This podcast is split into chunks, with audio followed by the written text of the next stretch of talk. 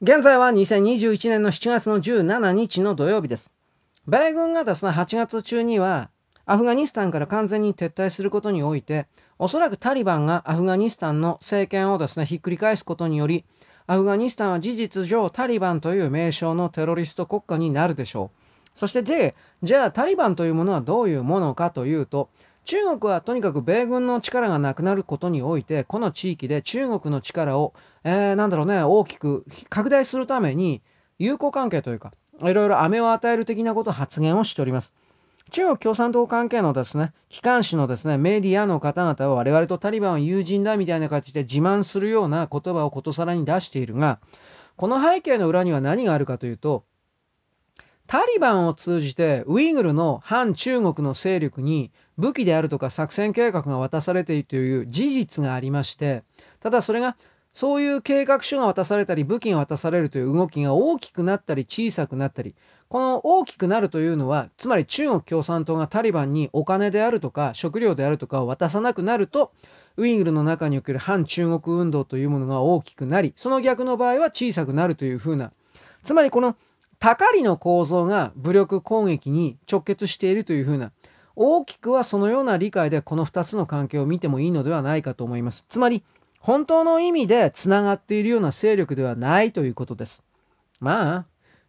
まあ、テロリスト勢力というもので、真偽を守るようなものがいるのかというと、私ははっきり言って、まあ、ないだろうなと思います。普通に考えて。で、この世界は混乱に向かう流れの中で、中国の内部でもいろんな混乱が起きていることを隠せなくなってきてるなと思うのが、重慶において昨日、おととい大規模なデモが起きました。住民たちの。それは、重慶の地方政府が今まで、例えばマンションに隣接しているような駐車場というものは、マンション建設の、うーん、なんだろうね、オーナーの持ちぬ、持ち物であって、それに関するですね、勝手な処分、商売の種にしてはいけないという地方の条例のようなものがあったんですけど、これを撤廃して、この駐車場であるとかを第三者に貸してもいいというふうな、金を取ってもいいというふうに、勝手に決めたもんですから、で、そのオーナーたちは、その駐車場をですね、第三者に売って、その第三者の会社は、有料とかにしちゃったんでしょうね。いきなりある日、わけのわかんない請求書が来たという、法外な値段の請求書が来たということで、やっぱそれは起こるわけですよ。で、本来ならばそうした情報って全部覆い隠したり、中国の国内警察が大量に出てきてですね、弾圧するということをやってたんですが、重慶においてはどうも今回そういうことができてない。あの、大量の人が集まってるような動画が漏れてしまったという言い方になります。で、私これ本当にどう捉えればいいのかな？今、中国があのー、戦争準備をしてるのは今あなたにね、言う必要はないことですが、こうした内部に混乱が起きているという情報を外側に出すことによって西側の分析官を騙している可能性があるなと私は見ます。今徹底で徹底したですね、情報戦、言論戦ですから、そういう考えもしておかなければ簡単に騙されるわけです。だから、重慶でデモ、あなんていうか大規模抗議デモが起きた。ここまでは認識してもいいんですが、だから中国はもうダメなんだというふうな、もう弱ってるんだというふうに、簡単に誘導されるというのは私は危険だと思います。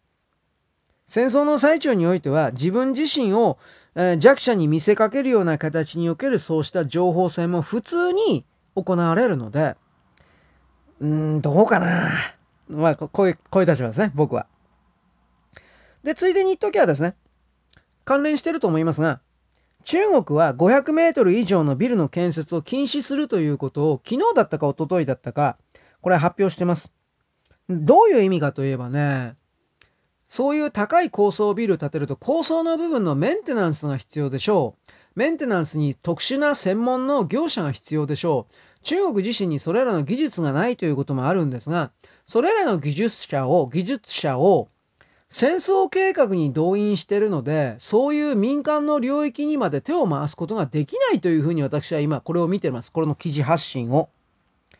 もう一つは中国における格差の拡大が甚だしいので、金持ちはこの高層ビルに見栄と自尊心を満たすために、まあ最上階とかそういうところに今日構えるんですけれども、そうしたものがやはり下々から見れば、庶民から見れば憎しみの対象となるわけです。そういう認識はそのまま中国共産党政府に対するアンチの抵抗の、うん、気持ちに直結するわけです。それらを発生させないためのものかもしれないなというふうにも捉えております。既存のやり方が通用しないような統治、政治、この流れに入っております。その中で我々はです。どういう言い方かな索敵をするんですけど、が、私、あなたの人生を、エネルギーを奪っていたとされる側の本当は誰だったのかということをまず索敵し、それらに対する対処コントロールをですね、それぞれの方がおやりになる段階に入っちゃってますよというのが、まあ、今回のオチでございます。そんなわけです。よろしく。ごきげんよう。